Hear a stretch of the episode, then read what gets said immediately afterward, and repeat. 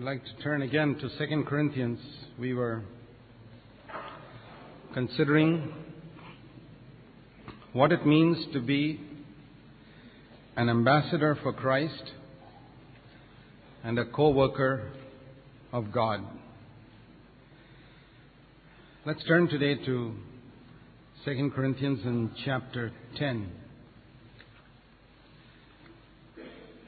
I believe it was the Holy Spirit who inspired the Apostle Paul to write this book, to show us something about his inner values and his life. We can read much from the Acts of the Apostles about the external things that Paul did. We know that there was hardly anybody who had such a passion for souls like Paul had as an evangelist and the burden he had as an apostle and prophet and teacher to build those souls into a living expression of the body of Jesus Christ. And yet, with all that external activity, uh, we don't see anything about his inner life in the Acts of the Apostles. And if you read only the Acts of the Apostles, you will think that it's all this external activity that is the main thing.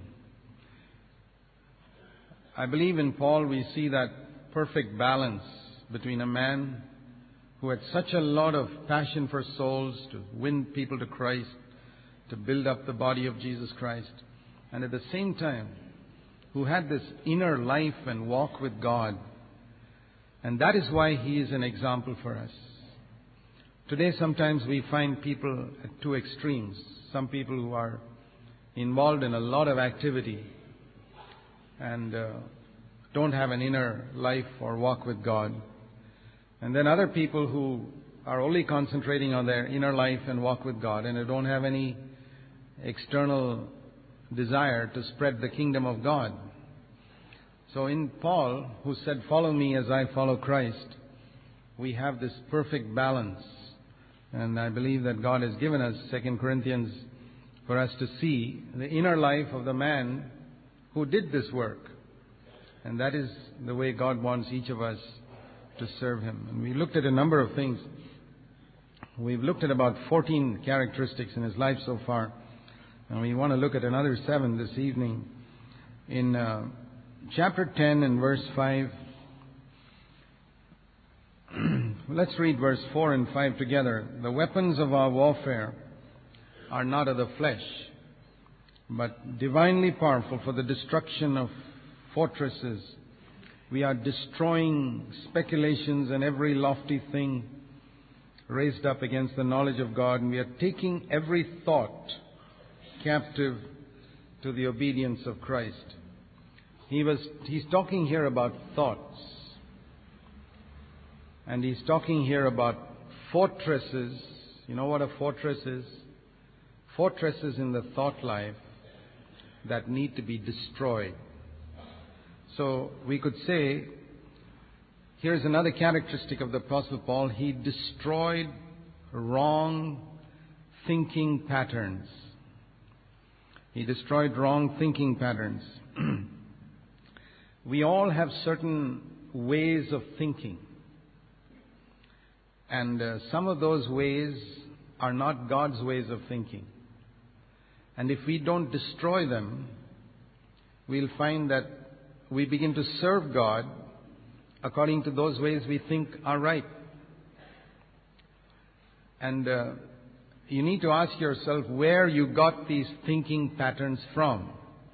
Is it from Scripture? Then you're okay. But a lot of our thinking patterns are not from Scripture. I don't know whether you realize that all of us, because we have grown up in a society which is basically non Christian, we have absorbed into our thinking from childhood certain ideas which are not godly, which are not Christian. For example, in our country, the way women are treated uh, almost like slaves. That's not in the New Testament. But even in Christian homes, sometimes you find a husband does not treat his wife as a fellow heir of the grace of life, like we read in 1 Peter 3, verse 9. I found very few Christian homes, even in India, where husband and wife are like partners who pray together. For example, if you find something in the Word of God, do you share it with your wife? You may share it with another brother. Why don't you share it with your wife? Because we are, we have grown up in a culture where we don't think of our wife as a partner. She's just a slave who's got to do the cooking and look after the children and various things. And we have thinking patterns where the husband, for example, will never do the jobs of the wife. For example, take care of his children. That's all the wife's job, to bathe his children. Why can't the husband do these things? There are a lot of wrong concepts we have. That's just one area. And in so many Christian weddings, you see in India Hindu patterns. Have you noticed that Christian women can sometimes wear a mark on their forehead? The Hindu mark. But you'll never find a Muslim girl wearing it. Never. Christian girls put it, but not Muslim girls. They have more, the Muslims have more of a concern for their religion and culture than Christians. Christians tend to compromise in most areas, and there's a lot of Hindu ideas and opinions, thinking patterns that have come into our mind from heathenism. And that can affect the way we build a church. See, for example, in heathen thinking patterns in India, we have a guru who's a great um, man of God, and all the others are disciples who sit at his feet. There is no brotherhood in Hinduism between a God man and his disciples. The God man must be respected, almost worshipped. There are a lot of God men like that in Hinduism. You read about some of the famous ones. And they have their disciples who sit and listen to them. You know that in Christianity, also in India, there are certain people who behave like God men. They are big people out there, and there's no brotherhood. And it's very easy for us in our local churches to become like this little God men whom, who are there to instruct everybody, and there's no brotherhood. That's not the body of Jesus Christ. I'm just giving you some examples about how wrong thinking patterns which you have absorbed from our society. It's not only in India. You go to Western countries, they've got their heathen culture, which, are also, which is also not Christian. We must make sure that all these thought patterns are destroyed. Various ways of thinking. For example, I have found that most of the theological thinking in India has come from Western books. Whatever the American people write in their book, we believe and we swallow 100% as if it is right. And that develops through the years a certain thinking pattern in us, which may not be according to Scripture at all. I want you to consider that. Where did you get these ideas from? The ideas by which you're serving the Lord and where you proclaim certain truths. Is it from God's Word? Or is it from our society or from other theological books that have come from the West? And the result is we can have certain prejudices in our heart, which is very difficult to break down. A prejudice, a certain idea I'll give you one example in my own life. When I grew up as a young Christian, I grew up in a church which taught that Jesus will come secretly before the tribulation and take us all away, and then there'll be seven years of tribulation, and I blindly believed it. But I don't believe it anymore. As I studied the scripture, I found that is not true. I couldn't find a single verse in scripture to support it. And I said, well, I'm willing to get rid of all these wrong ideas I got from American books and from my denomination, I want to see scriptural support for it. I took baptism. I grew up in a church that taught infant baptism. And I found in Scripture doesn't teach it. So I've got to destroy that wrong thinking pattern and take Scripture. We have to be a little bold if you are going to do it. But you'll find that you grow in the knowledge of God when you obey what God shows you. Take this matter of, I don't know how it is in your villages, but uh, I found in a lot of our village churches, people are not serious about keeping time. Now, I can understand that if they don't have a watch or they don't have, many people in our villages are poor and they don't have an understanding of time. But I believe to be on time for something is a divine virtue. It's a matter of consideration for other people. Supposing you say that you will meet a certain person at a particular time. A Christian person will always seek to be there on time so that you don't keep the other person waiting. Because consideration for others is a Christian virtue. But I find in our Indian society, you know, we can be late for a meeting, we can be late for an appointment. It is not taken seriously. So these are so our thinking patterns affect our life. And we got to destroy wrong thinking patterns. Paul did that. He had a lot of wrong thinking patterns as a Jew. He destroyed them when he began to follow Jesus. You could apply that to many other areas. Let me point out a second point here. Chapter 10 and verse 13. Paul was a person who recognized, he recognized his boundaries.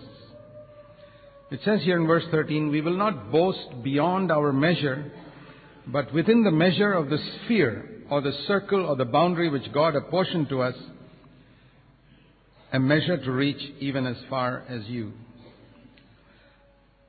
Instead of sphere, we could say circle. Paul says, I don't want to boast about things beyond the circle God has drawn for me. God drew a circle for Paul's ministry. Do you know that he drew a circle even for the ministry of Jesus Christ? Jesus couldn't go anywhere he liked to preach.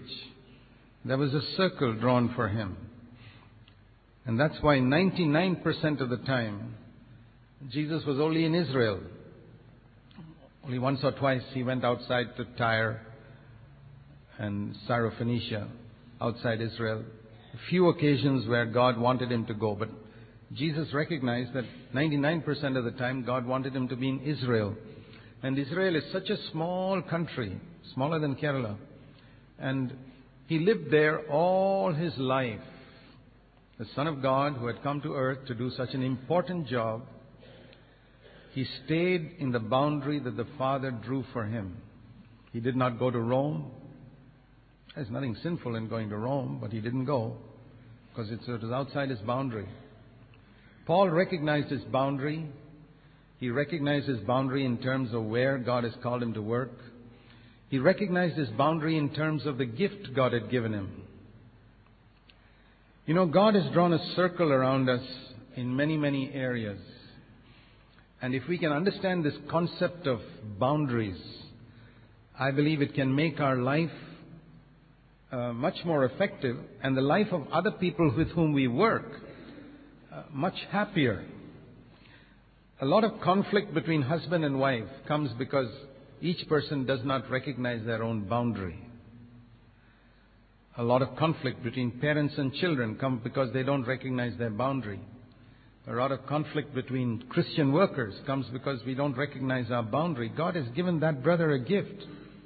And God's given me this gift. God's given me a sphere into which to work. He's given that brother a sphere to work, and I need to respect the sphere and the gift God has given to another person. Paul recognized his boundaries. The same applies even in the matter of money. You know, Christianity is not communism. In communism, they say, well, at least theoretically, they used to say, we must all equalize everybody. The rich and the poor, we must share everything and make it equal. Must all live in the same type of house and things like that. But Jesus never taught that, and the apostles never taught that because Christianity is not communism. God has drawn a circle around certain people and given them the ability to earn more and to have a lot of money. And there are certain other people whom God has somehow, I don't know all the reasons, has made poor. Now, even though the Old Testament preaches prosperity and says the Lord will bless you abundantly and your barns will overflow, yet in the same five books of Moses, it also says many times, but there will be poor people among you. So there were poor people, even in the Old Testament, where prosperity was preached. So the poor, the rich people had an obligation to the poor to help them.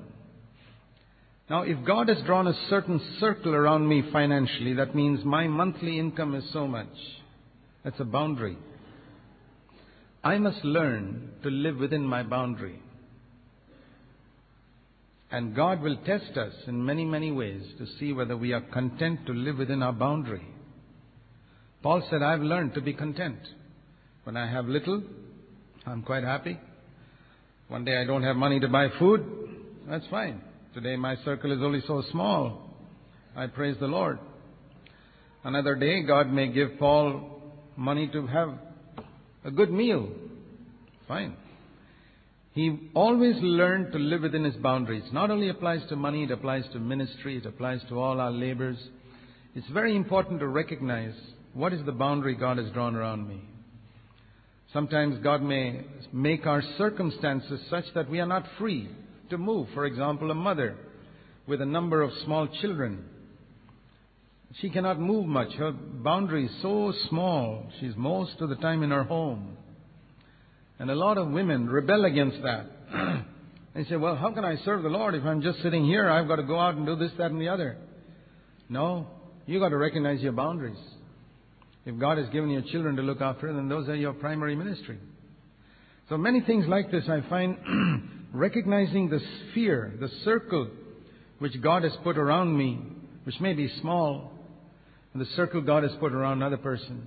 You know that parable where you read that the master gave one mina to one person and five, uh, one pound to one person and five pounds to another. He gave five times. So that person had to produce five pounds and this person had to produce only one.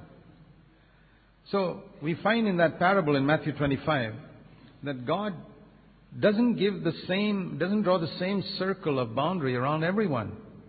It's different for different people. And we need to recognize that. And therefore, I don't need to compare myself with the other person who's got five times bigger gift than I have. I don't have to try and uh, have somebody else's gift. When we are young, I remember when I was young, I wanted to preach like other people. But I thank God that didn't last long. And I said, Lord, I don't want to preach like anybody. I, I want to be myself. With the way you made me, I don't want to have somebody else's burden, somebody else's gift, somebody else's ways. I want to be myself. And that is what brought rest into my life. And I decided not to copy anybody else, just to be myself. And I want to encourage all of you, my brothers and sisters, don't think that that other person, his ministry is better or gift is better. No. That is what God has given him. But what God has given you is what, what, what he wants you to do. The finger is not like the eye, but the finger must be a finger, and the eye must be an eye. We must recognize our boundaries and respect other people in other areas. Then I want to show you a third thing here in 2 Corinthians chapter 11 and verse 3. Paul longed to present believers as pure virgins to Christ. You know, the Bible says that believers are the bride of Jesus Christ. And Paul was a minister of the church, and it says in chapter 11, verse 2, the last part, I, I want to present you as a pure virgin to Christ. That means when he looked at the people, he said, These are people whom God has given me to prepare to be the bride of Jesus Christ. And that's the way you and I are supposed to look at those whom we serve. These are people whom God has given me to prepare to be the bride of Jesus Christ. And Paul took that responsibility very seriously. He said, I have to present these people one day to God as pure as pure virgins. In another passage in Romans in chapter 15, Paul says, he says, I'm a priest. And he uses the example of the Old Testament Levitical priesthood. And he says, you know, the Old Testament priesthood, um, the priests, the sons of Aaron, whenever they offered a sacrifice to God, they had to make sure that this sacrifice was perfect. There was to be no defect in that sacrifice. The lamb should not be blind or lame or anything. That was the priest's responsibility. Some man brought an offering, and the priest has to examine that lamb on every side, then only offer it. He cannot offer it to God without checking up that there is no blemish in that lamb. If he did, he was going to commit a sin. Now, Paul says here, when I take these believers who have come to the Lord, I'm going to present them as an offering to God. Romans 15 and verse 16. He says, I'm a priest ministering to God, and I have to make sure that the offering, this time I'm not offering lambs or oxen, I'm offering these believers to God.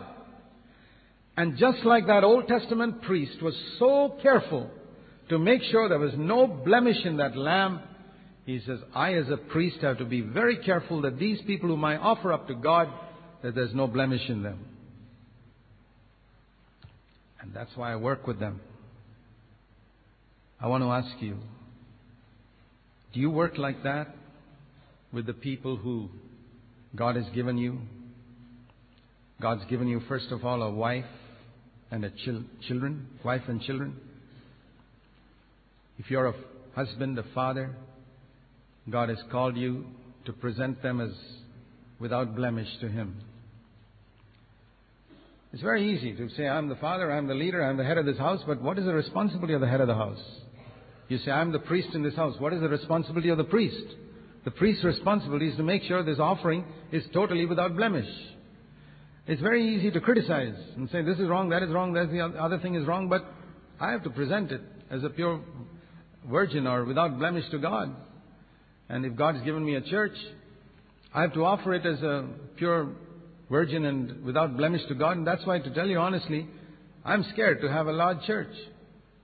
Because I say, Lord, unless you raise up other shepherds, how will I be able to present all these people as pure virgins to Christ? I don't want to glory that I've got a church of 5,000 members. I will be answerable for 5,000 people before God. How do I know whether that fellow who's sitting in the corner there is got any blemish in his life or not. It's a very serious responsibility to present believers as a pure virgin to Christ. Paul had this great burden. He says in chapter 13 of 2 Corinthians, he says, This is what we pray for. 2 Corinthians 13 and verse 9, that you may be made perfect, that you may be mature or complete or perfect. His great longing, like he says in Colossians 1:28, was to present every believer perfect in Christ. And a person who follows Jesus' command to go into all nations and make disciples, that is the Great Commission. I believe the Great Commission is not followed by 99% of preachers. Do you know what the Great Commission is? Matthew 28, verse 19 and 20. When you go into any nation, into India, or any part of India, we are India, Nepal, Sri Lanka, Burma, any nation, the Great Commission is make them disciples.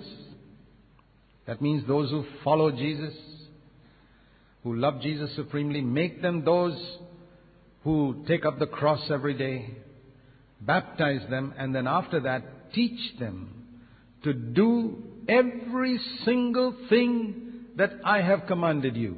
Teach them to love their enemies. Teach them that their yes must be yes, their no must be no. Teach them not to love money. Teach them not to judge other people. Teach them not to pray to impress other people or fast to impress other people. Teach them to be merciful. Teach them to be poor in spirit. Teach them to be pure in heart. Teach them not to lust with their eyes. Teach them to control their anger and every single thing I have commanded you. In other words, if you really follow the Great Commission, your longing will be to present these people whom you have made disciples as a pure virgin to Jesus Christ. Or as an offering without blemish to God. But I find very, very few churches in this country where that type of preaching is going on.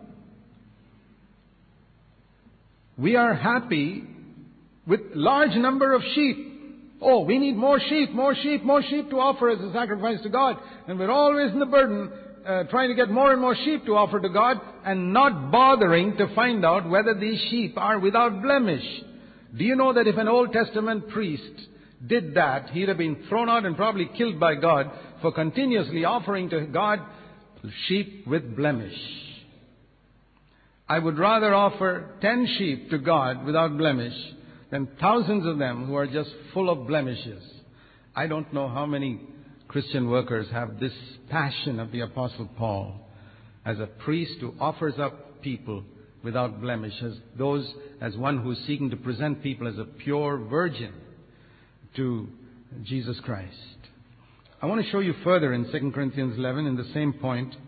He speaks about what it is that leads people astray. What, what, is, what do we mean when we say a person has become a backslider? When does a person become a backslider? We think a person becomes a backslider when he starts smoking or drinking or starts going to the cinemas. No. 2 Corinthians 11:3 says, Satan seeks to lead people astray from simple devotion to Jesus Christ. A person becomes a backslider when he stops loving Jesus Christ with all his heart. That's when he's a backslider. He may still do evangelism. He may still be a full-time worker. He may be very zealous morning till night, giving out tracts and so many things. But if his heart has lost that fervent passionate devotion and love for Jesus Christ, he is a backslider. And many Christian workers are backsliders. Yeah, they're doing a lot of work. They don't smoke, they don't drink, they don't go to the movies. They are reading their Bible every day, they pray, they fast and pray, they do everything. But in God's eyes, they are backsliders because that love for Jesus, which they had right at the beginning when they started serving the Lord, is gone. Is it possible, my brothers and sisters, that some of you had a fervent love for the Lord once upon a time, and your serving the Lord was such a joy and a delight? You did not do it to impress men. You did not do it for money. You did it because you loved Jesus Christ. You did it because Jesus gave His life for you, that you were willing to give everything to Him. It was like that 20 years ago, perhaps. How is it today? You're still doing so many things, but the love has gone. I want to say you're a backslider. You need to come back. Satan has led you astray, it says in verse 3, from that simple devotion to Jesus Christ.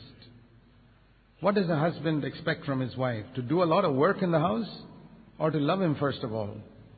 What does Jesus expect from you and me? To do a lot of work for him first of all? No. To love him. I say, Lord, I want to love you with all my heart. And everything that I do, even if I do a little, let me do it out of love. Do you know that every work that you do for the Lord, which is not out of love, is going to be a dead work, worthless? The Lord has no value for work done not out of love. Number four, uh, 2 Corinthians chapter 12.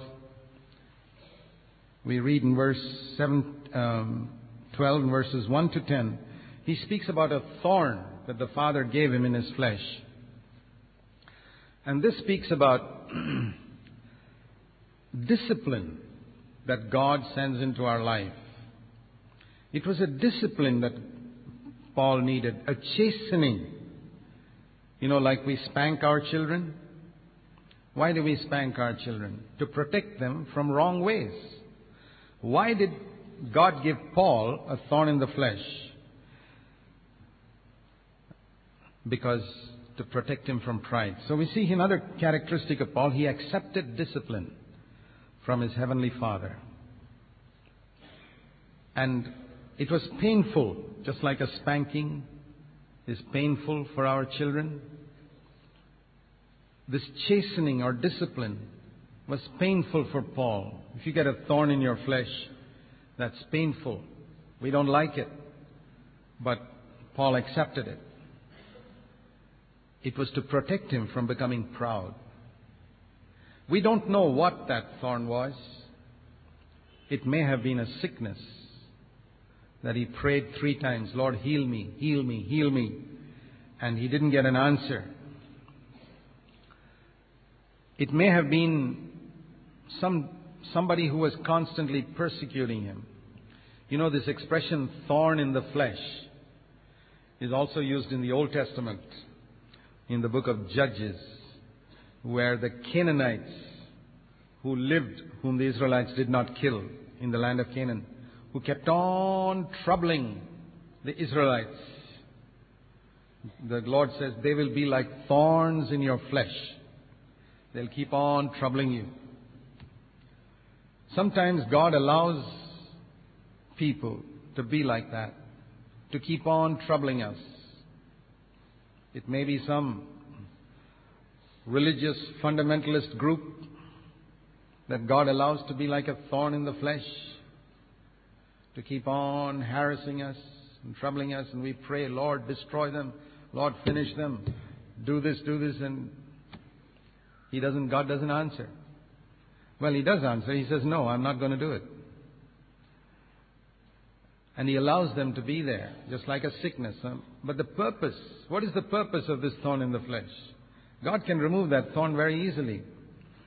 We may be in circumstances where you find some person is like a thorn in the flesh to you in your locality, always harassing you.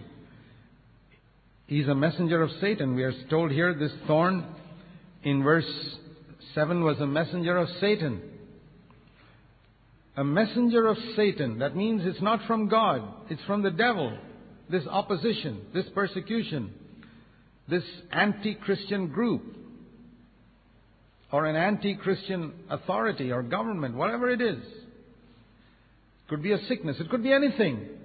It could be other Christians who are opposing us, speaking evil about us, like a thorn in the flesh. And you pray and pray and pray, Lord, we bind Satan, we remove this, we rebuke, we resist, we stand against it.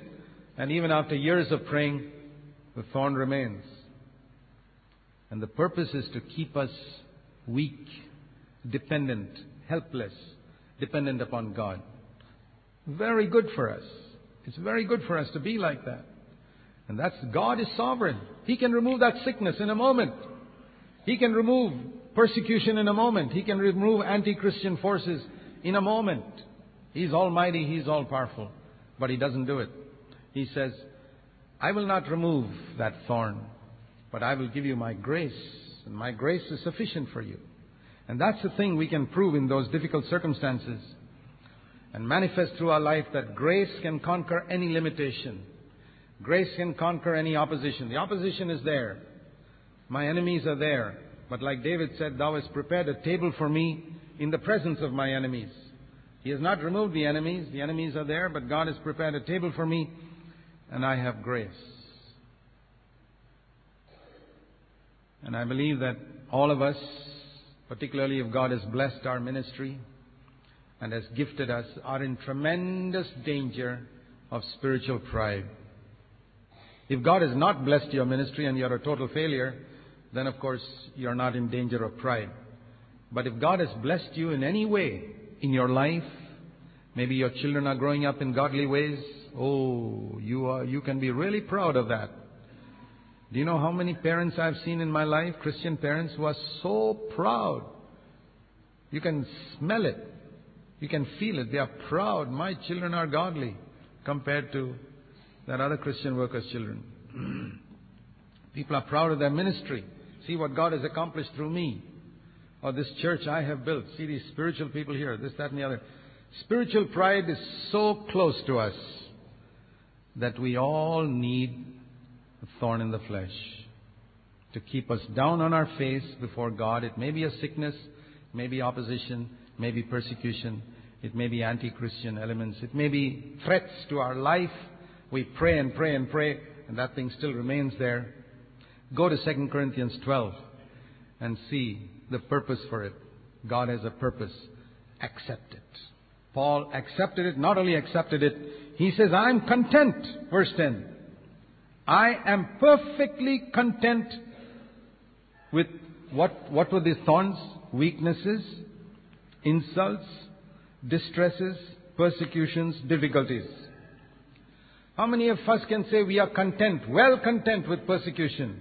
We are well content with physical weakness because I've got a stomach's infirmity like Timothy or some other sickness like Paul. Or I have constant difficulties in my life, financial difficulties that could be like a thorn in the flesh. Lord, I'm perfectly content because that is your will for me. So we find that he accepted this as a discipline from his father. Then, number five, chapter 12, verse 12.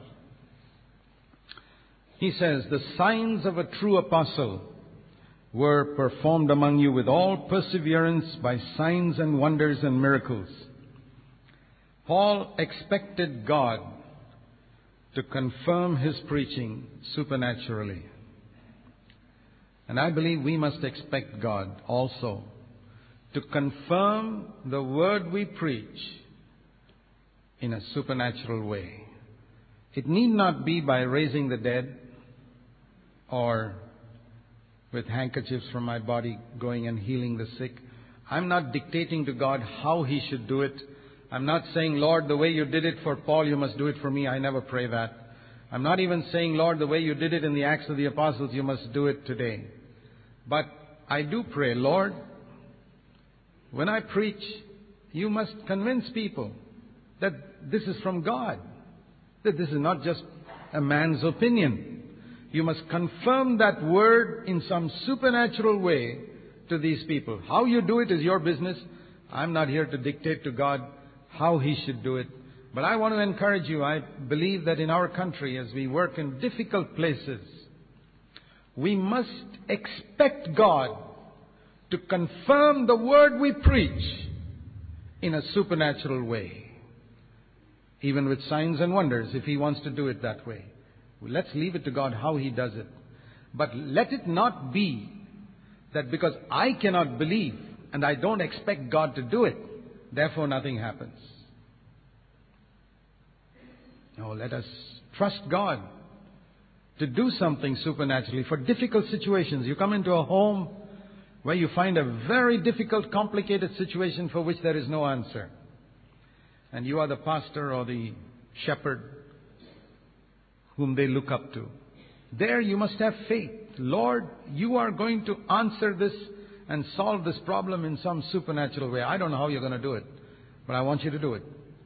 See, that's our calling, to trust God in these difficult situations that people find themselves and to create faith in their heart that Almighty God can solve that problem for you.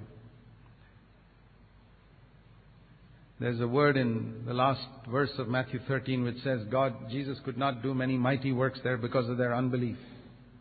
And I've often thought of that verse. Lord, in some situation, is it because of my unbelief that you cannot do something? Do you have a difficult son or a difficult daughter in your home? Many people have difficult teenage children.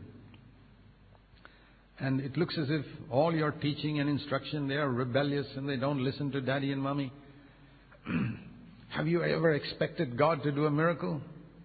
Have you ever expected God to do something radical and to change that rebellious son or daughter of yours? Or it could be a complicated situation in your church. And you say, well, it's been going on for years. Well, I don't care if it's been going on for hundreds of years. We want to believe God that God will confirm the word we preach supernaturally in our home, in our church. And I believe all of us need to have some experiences like this in our life so that we know that we're not wasting our time. We are dealing with an Almighty God who does not always work the way we want Him to work. No. God's ways are not my ways. That's why I don't tell God, you must do it like this. But I believe that God is sovereign. And if we have a sense in our heart as to what God wants, good. But if we don't know what God wants, we can say, Lord, do it your way, but confirm your word supernaturally. We must believe that. We must trust God. We must trust God in our country that the heathen will know that Jesus Christ is Lord. One of the prayers in our church we have prayed for many, many years is that God will break this, the backbone of idolatry in this land and make the heathen know that Jesus Christ is Lord. If he wants to do it with signs and wonders like he did in the first century, do it, Lord. Do it your way. We're not telling you how to do it, but we are asking you to do it, and we are trusting you to work supernaturally on behalf of your people. You know, the apostles were not afraid to ask God, Lord, confirm your word supernaturally. Let these people know that I am your servant. Don't let them think that I'm just a babbler here. Let these people know that I'm your servant. That's what Elijah prayed. He said, Lord, let them know that you are the true God, that I am your servant. And some of these difficult places where we go and preach the gospel, it's good for us to pray like Elijah prayed on Mount Carmel in 1 Kings chapter 18. Said, let these people know that you are the true God, that I am your servant, and that I've only told them what you told me to say. We must expect God to do that more in the days to come. It's quite possible that the Church of Jesus Christ in India has limited God by unbelief. And then we have all these counterfeit signs and wonders. We don't want to have any part with that. But we want to have a genuine manifestation of God's power in our midst. Paul believed, and if he had not believed, these type of signs and wonders would not have been done in his life.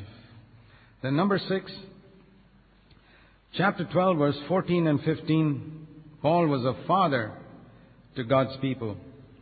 He said to them, He said, Now I am coming to you for the third time.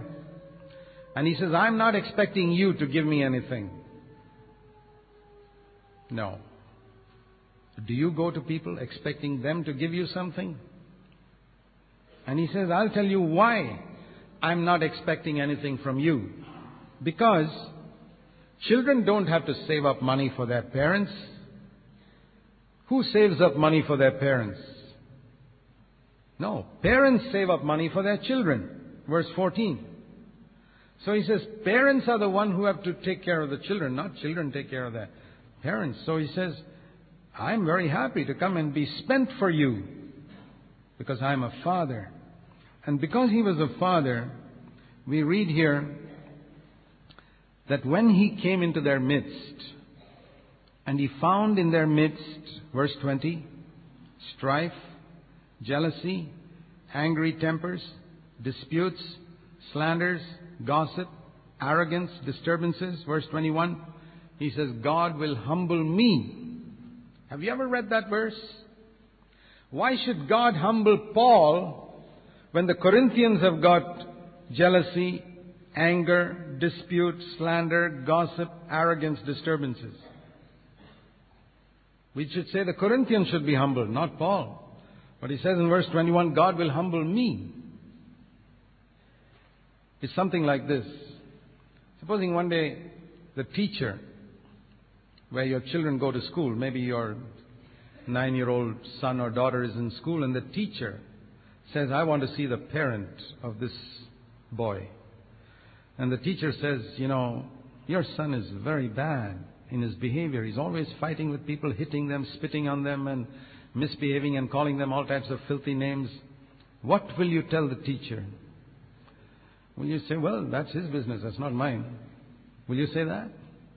Or will you come back home weeping that your son is like that? Why do you feel like that? Because you're his father, you're his mother. But if the teacher tells you, some other boy is spitting and fighting and quarreling, then you don't feel sad. Why is that? Because you're not his father. When you see people in your church fighting, quarreling, disputing, arrogance, slanders, gossip, disturbances, does it humble you? If it does not humble you, you're not a father. If you're a father, it will humble you. The behavior of the Corinthians humbled Paul because he was a father. It's almost as though he's presenting these children and God saying to Paul, Paul, what type of children you have brought up here? What type of children have you brought up for me? And Paul says, I'm sorry, Lord. I want to mourn. Verse 21 I want to mourn for the sins of the people in the congregation. Now, mourning for our own sins itself is a wonderful thing. But imagine going further than that, where we begin to mourn for the sins of people in our church because they are not spiritual and they are my children. A lot of preachers are not fathers to their congregations. They are teachers. You know the difference between a father and a teacher? A teacher says, will humiliate a child. He's not bothered if that person is a gossip and a slanderer and a one who fights and quarrels and misbehaves. He says, That's not my child. You're a useless child. Get out of this class.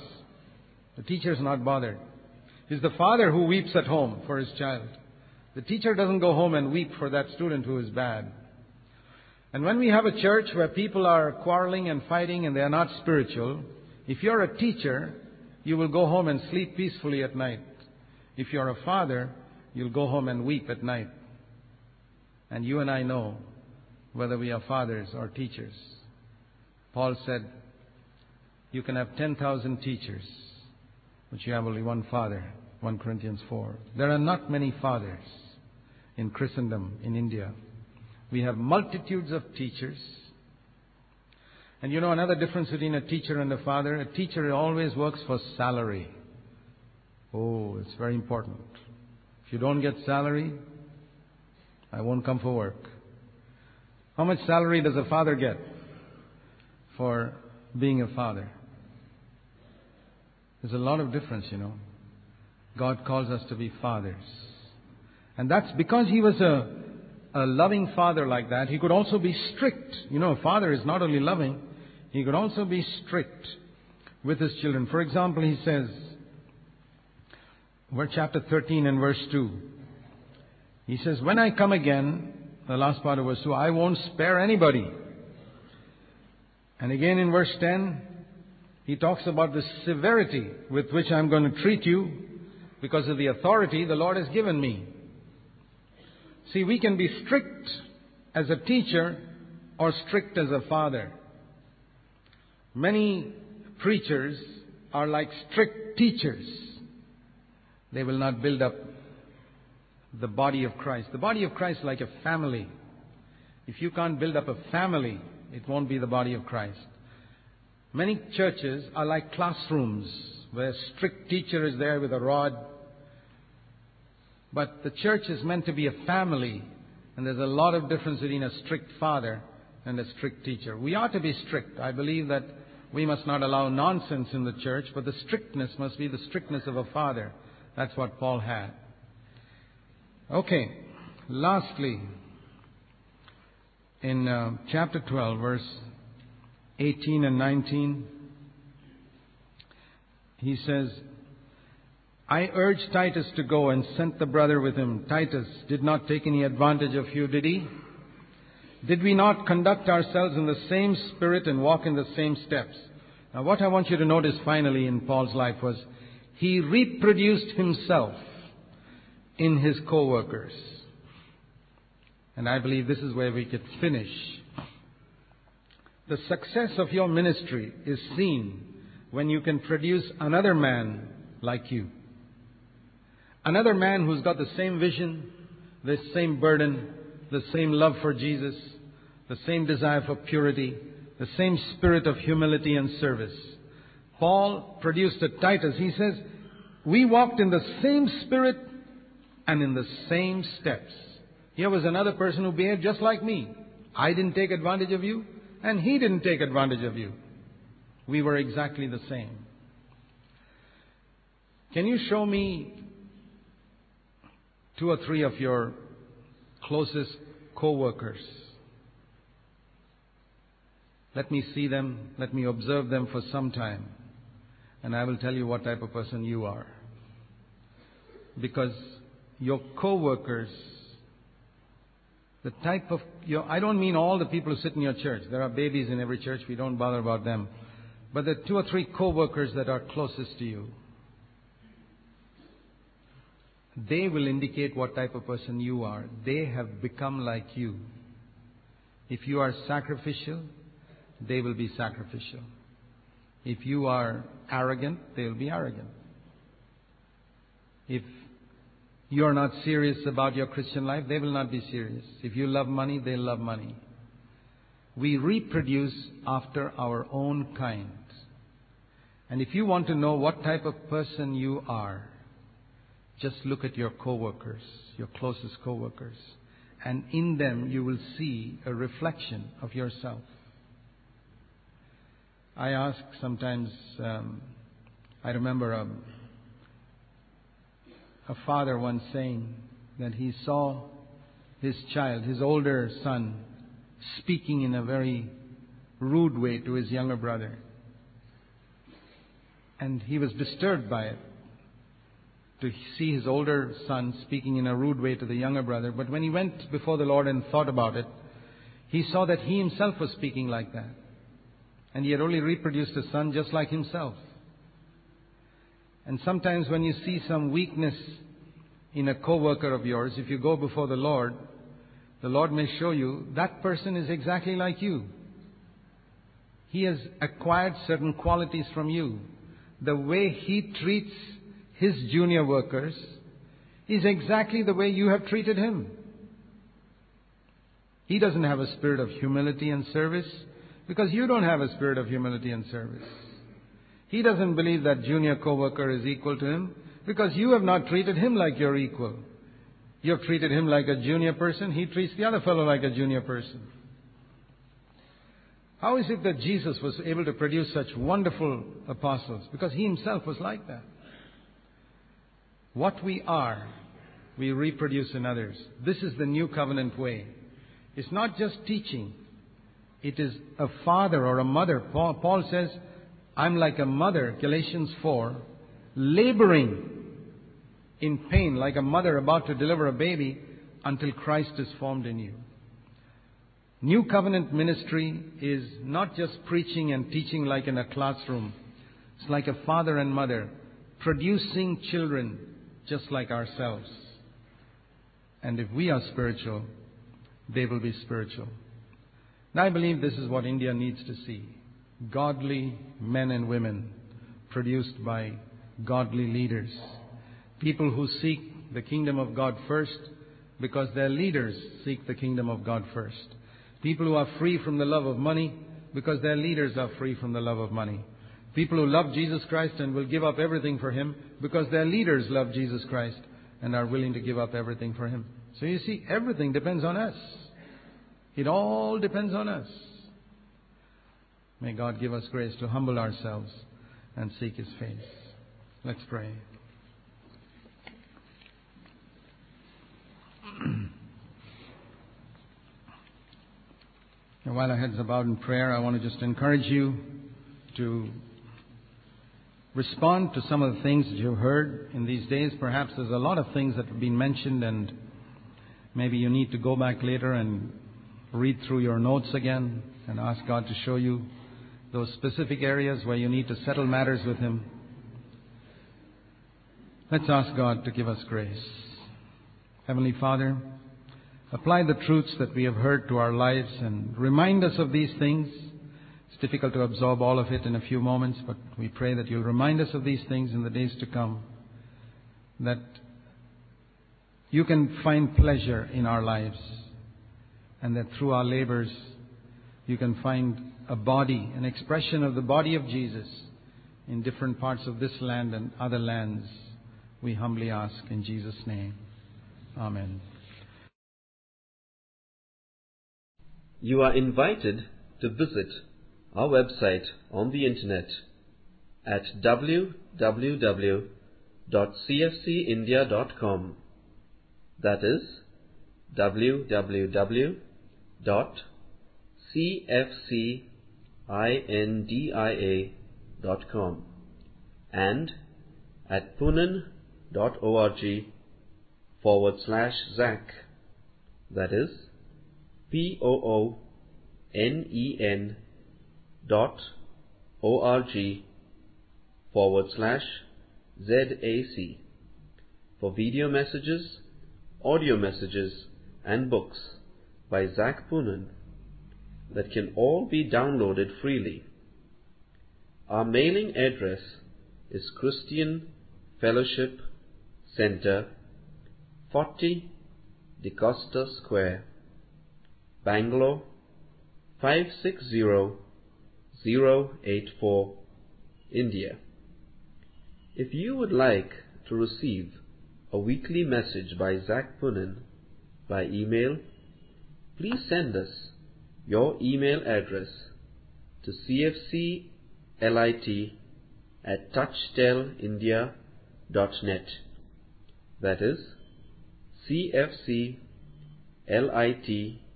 at t o u c h t e l i n d i a dot net. The Lord bless you richly.